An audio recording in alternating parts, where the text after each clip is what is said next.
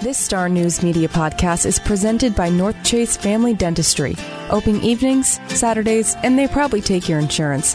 Visit them on the web at northchasefamilydentistry.com. And by Tidewater Heating and Air Conditioning, servicing all major brands with highly trained technicians who are the best the industry has to offer, serving Wilmington and surrounding communities for more than 40 years. Learn more at tidewaterac.com.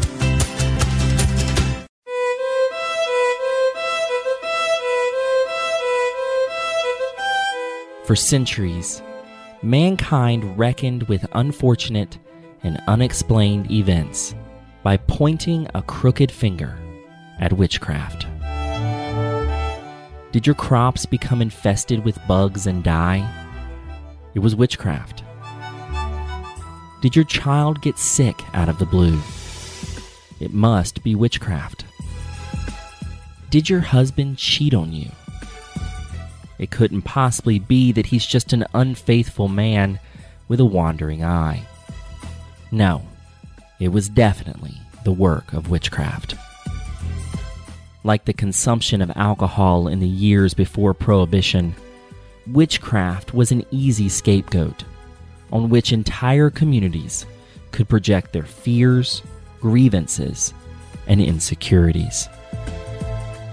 Blaming witches was the perfect excuse because who was going to come to the defense of witchcraft or anyone accused of it? Unfortunately, this led to the deaths of thousands of people, mainly women, who were tried, hanged, and sometimes burned at the stake for their supposed entanglement with the dark arts. Fairy tales and legends cast witches with warts, pointy hats, and haggard faces. In them, they prey upon children, seduce family men, and cast spells out of spite on their fellow townsfolk, if they lived in towns at all.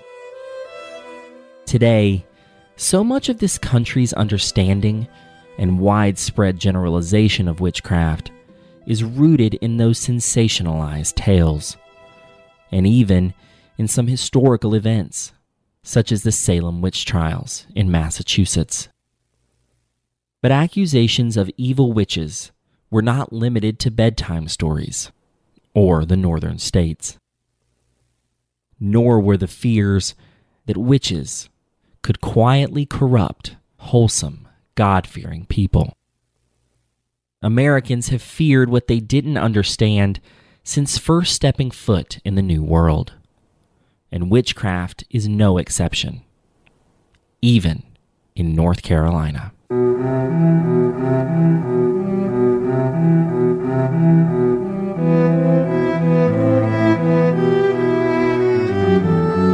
This is Cape Fear Unearthed, the podcast exploring the persisting legends, historical oddities, and mysterious figures of southeastern North Carolina.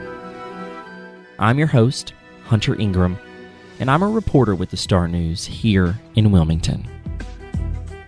I want to welcome everyone to another installment in our ongoing mini series, A Cape Fear Unearthed Halloween. As I mentioned last week, each episode in this month long series is going to take a different form. This week, we're going to set aside telling a specific story so that we can take a brief detour down the path of magic, mysticism, and mystery for a look at the history of witchcraft in North Carolina. This topic is going to take us a little farther outside of our region than a typical episode of the show would, but it's all for the purpose of getting a clearer picture of the stories, laws, and folklore regarding witchcraft that influenced the minds and beliefs of the state's earliest generations. I want to preface this episode with a disclaimer that this is not going to be a comprehensive look at witchcraft in our state, because frankly, that would be impossible. For one, we don't know the full extent to which it was practiced in the state nor do we likely know every instance of someone being accused of it. Whether you believe in witchcraft or not, I think we can all agree that its practitioners would have known that it probably wouldn't have been best to do it out in the open in colonial and antebellum America. But in order to understand its presence, we have to rely on the written records of accusations, the stories of the few trials that happened in the South, and the legends that live on. For this episode, I'm going to focus on how the fear of witchcraft would have impacted the traditions of residents, and how at least one person in the Cape Fear's history was tasked by a royal governor with subduing the perceived threat. Even though it's a little different than our typical style, I wanted to do this episode because there are few icons more indicative of Halloween than witches. If you're a 90s kid like me, the parent of one, or just someone with good taste in movies, then the month of October is probably spent worshiping at the altar of films like Hocus Pocus and The Craft. But like so much of the iconography associated with this holiday, witches have a tangible presence in history, most of which has not been kind to those caught in its web. For this special series, we're not going to have any guests. It's just going to be me telling you these stories, campfire style. So pull up a log and settle in for the next chapter in a Cape Fear Unearthed Halloween as we conjure up a look at witchcraft in North Carolina.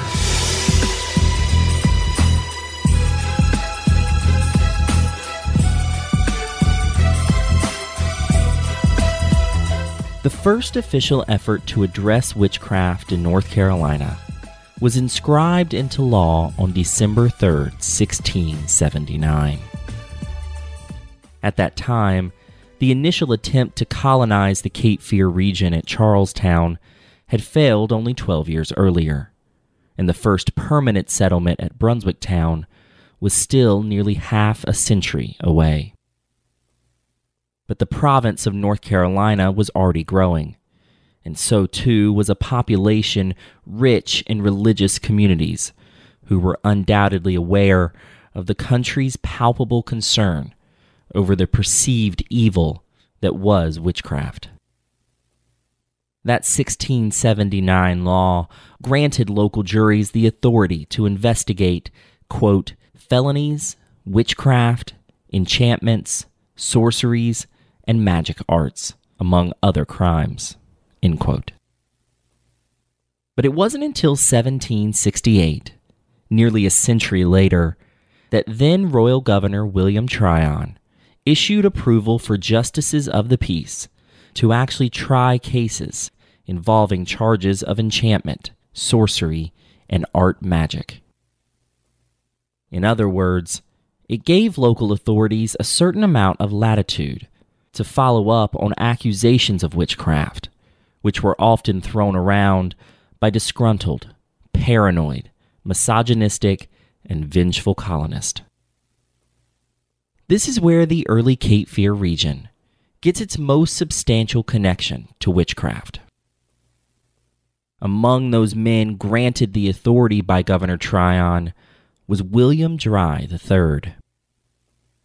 If you remember back to our Brunswick Town episode earlier this year, Dry was the commander of a citizen militia that defended the Cape Fear settlement against a Spanish attack in 1748. Under his leadership, they retook their town from the Spanish invaders with a coordinated attack. For his efforts, he was promoted to colonel and remained an important figure in the area through the Revolutionary War. Today, he's buried at Brunswick Town. Now, did this proclamation from Tryon make Dry and those named with him legislative witch hunters of a sort? Probably not. But we also don't really know what that power entailed and if or how they used it. More likely, it offered residents some comfort to know that their fears over the inhuman evil of witchcraft could at least be addressed by the laws of man. But in turn, it's also possible that, in their eyes, it gave some legitimacy to their concerns because the state was now officially acknowledging that such a charge could be brought. Well before colonizing the New World, the fear of witchcraft was widespread across the globe, and was certainly something that Europeans would have brought with them when they made the voyage across the ocean. As we've discussed in previous episodes, the development of this region, both those attempts that failed and those that prevailed, were closely tied to the relationships built with local Native American tribes. The Barbadian settlers that founded the short lived settlement of Charlestown in 1664 forged relationships with local tribes that quickly soured over time largely due to the fact that some settlers are said to have kidnapped Native American children in an effort to force them to become Christians. This could have been because early settlers of North Carolina and America as a whole had expressed concerns that Native Americans were, in fact, practitioners of witchcraft who consorted with the devil some said they could conjure great storms to fend off settlers making their way across the ocean, and others said that their tribal ceremonies resulted in spirits emerging from the fire.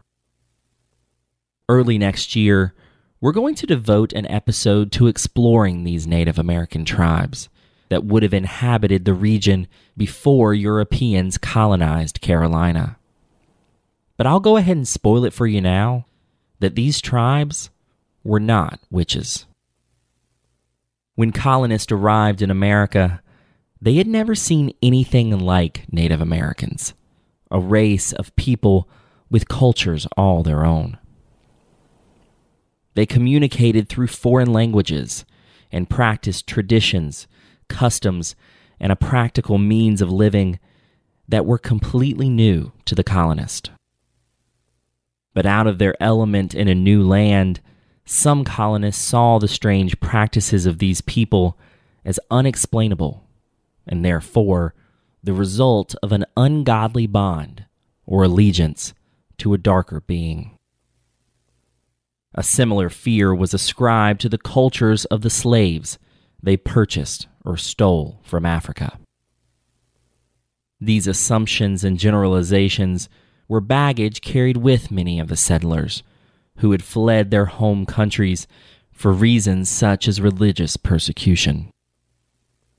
They clung to their faith as they weathered the challenges of settling a new land, and when they felt something more sinister could be working against them, they gave in to their own form of savagery.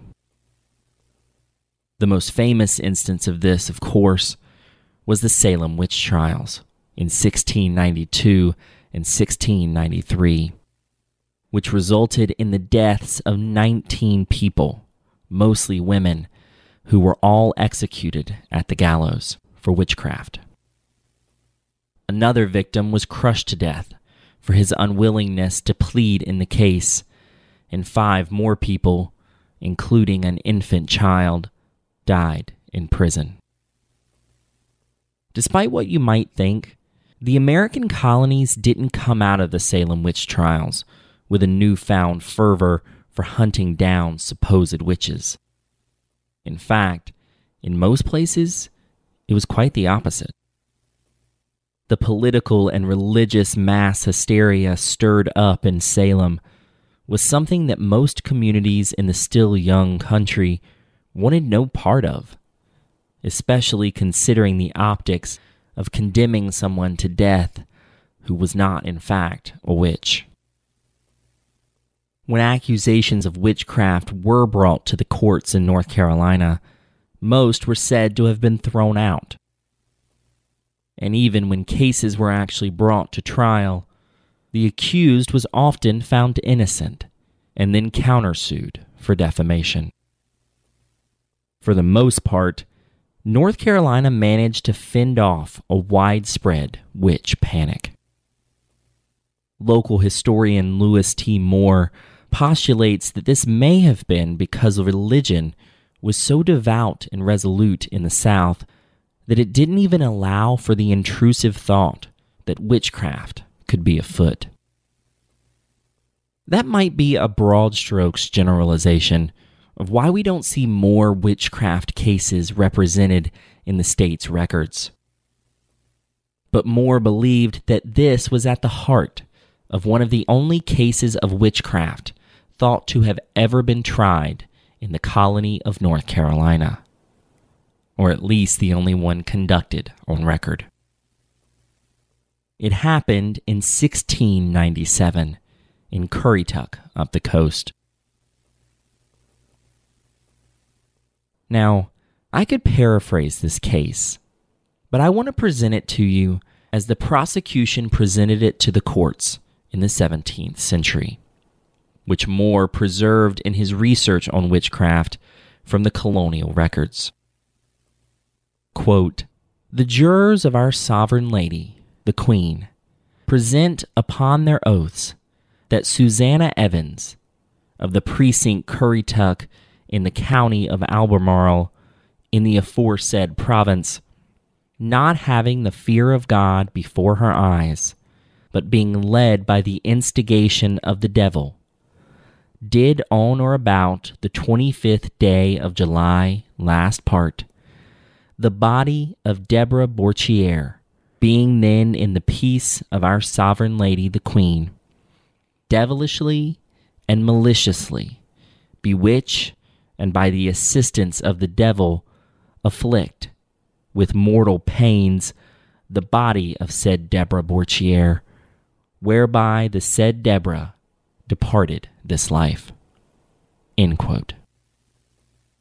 The prosecution claimed that not only had Susanna Evans fatally used witchcraft on the victim, but she also bewitched a handful of others to cover up her crime. Even with the inflammatory charge of witchcraft and a dead woman on their hands, the jury came back with a not guilty verdict, according to Moore's records. Now, in my research, and much of what has been done by those before me, that's the only notable case of a witch trial being conducted in North Carolina's colonial period. But that doesn't mean that North Carolinians just dismissed the idea of witchcraft altogether. But that doesn't mean that North Carolinians dismissed the idea of witchcraft altogether. Quite the contrary, in fact. It was very much on the minds of the state's early residents and even persisted through the many generations after them. As more people moved to the Carolinas from the northern states, their fear of witches traveled with them, embedded in their beliefs.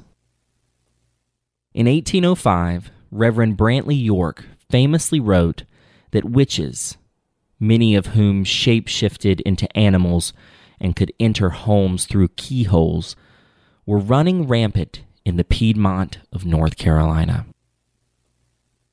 Obviously, we don't know if that is true.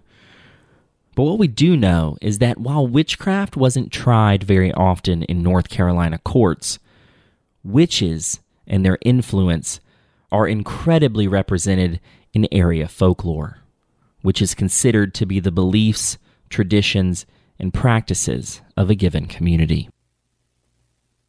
I can't go through every belief and superstition recorded in North Carolina folklore that pertains to witches, but I do want to share some of the ones that stand out today as truly wild. Many of them tell of how one becomes a witch. For example, the person would walk with the devil himself to the highest hill in their town for nine consecutive nights and curse God. For example, the person would walk with the devil himself to the highest hill in their town for nine consecutive nights and curse God. After their daily pilgrimages were complete, the devil would put one hand on the person's head and another on their foot and proclaim that all between his hands was now his loyal servant. Another supposed means of acquiring witch like powers was to shoot a silver bullet at the moon nine times while cursing God. Or one could boil a live black cat, drop the bones in the river, and the one that floats would be considered the witch bone. As long as you keep it with you, you will be a witch. Some of the folklore sought to alert people to the possible symptoms that could indicate a witch's influence. If you had sores in the corners of your mouth or your eyes twitched, then you were bewitched. There were methods to ward off witches as well. You could hang a horseshoe on your door, burn salt in your fireplace, spit on a straw broom and lay it at your door Wear your shirt inside out. Sleep with a Bible under your pillow. Drop milk on a piece of silver. Sprinkle mustard seeds around your bed. Or wear a dime with a small hole drilled through the center around your neck. Just to name a few. And there were warning signs for how to spot a witch. If an old lady has just one tooth in her head, then she's a witch, according to one story. If a woman can't step over a broom, she's a witch. Witches supposedly did all their traveling in bad weather, and if they managed to cross a religious threshold into a sacred church, they sat with their back to the minister. Did a woman have certain marks on her body that would indicate a covenant being sealed with the devil? If she was submerged in water, would she float?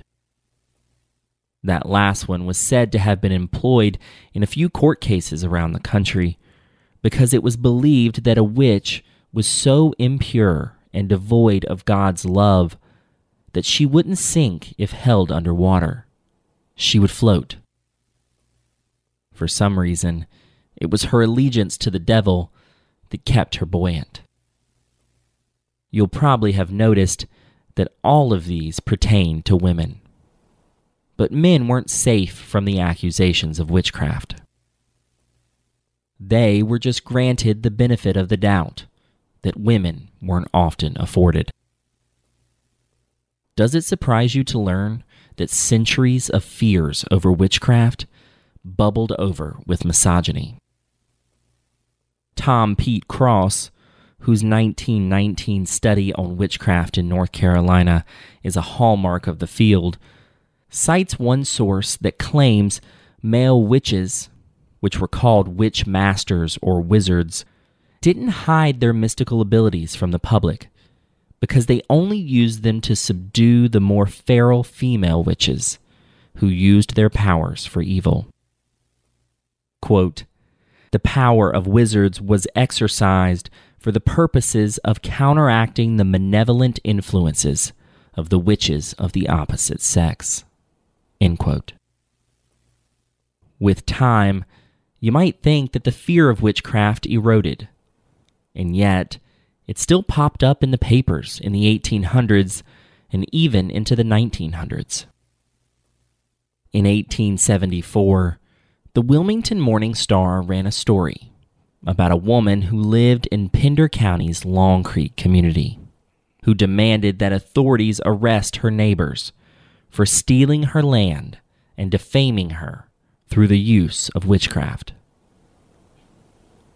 It's unclear what happened in the case or to the woman, only that she was taken to the hospital having also claimed to have been attacked by bears. It could have been a case of mental illness. But it also shows that witchcraft still, for lack of a better phrase, freaked people out. Although North Carolina had been resistant to witch hysteria, it managed to defy logic in another way.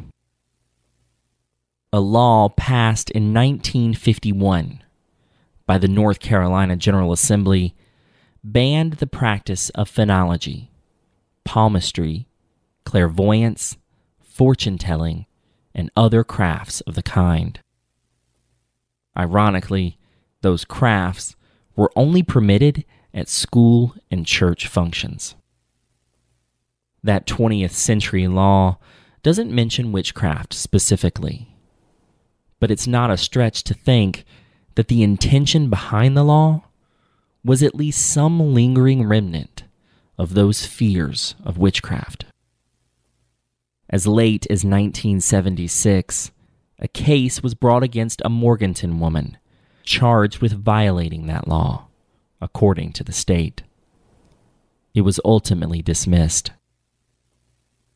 But, and this may or may not shock you, that law, known as North Carolina Criminal Code General Statute 14 401.5, wasn't repealed until 2004. That's right. Up until 15 years ago, the fears over witchcraft style practices still held a place in our state laws. Although it seems crazy and irresponsible to hear stories of people casting blame on witchcraft for their problems, you have to keep in mind that in centuries past, they didn't have the knowledge or tolerance we have today. All they had was their beliefs, often religious, to guide them, protect them, and reassure them in times of crisis. But that still doesn't excuse the centuries of finger pointing and stake burning that results from an irrational fear that evil is out to get you. When such charges were leveled at people, it ruined their reputations and in far too many cases, it cost them their lives. Are witches real? That's up to your own beliefs. But there are pagan and Wiccan groups and covens still active throughout the state of North Carolina today, many of which claim and celebrate the traits and resilient history of witchcraft. These are not the cauldron stirring, devil worshipping groups of legend. They're just groups of like minded people who worship and bond over shared interest in some of the tenets of the pagan religion. Today, we raise witches up as the cultural ambassadors of Halloween, a far cry from the early American image of evil women cursing homes, livestock, and families, and opening the door to the devil's influence on the country. North Carolina doesn't carry a prominent lineage of witchcraft in its recorded history. But we also can't deny that it was on the minds of the people who founded this state and this country. It's written in their family traditions, preserved in folklore, and even represented in the laws that governed the state. In a way, we've been entranced and bewitched by witches from the start. Some people just believed it to be more literal than others.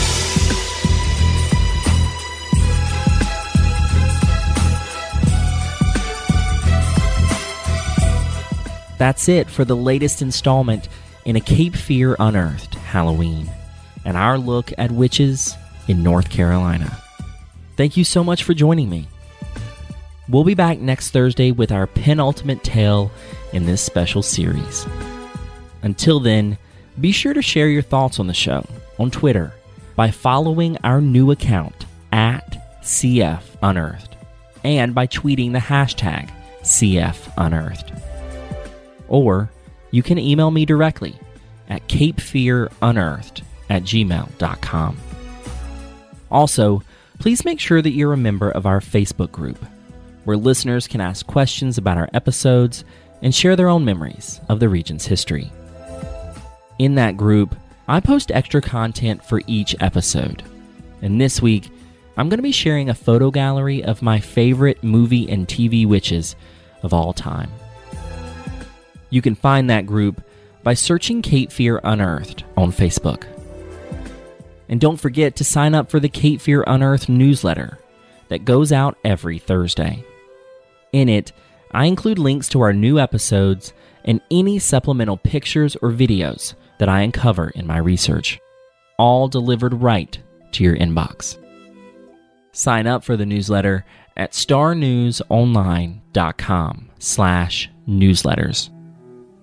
As always, you can get a list of all the books, articles, and resources used in researching this podcast in the show notes of each episode.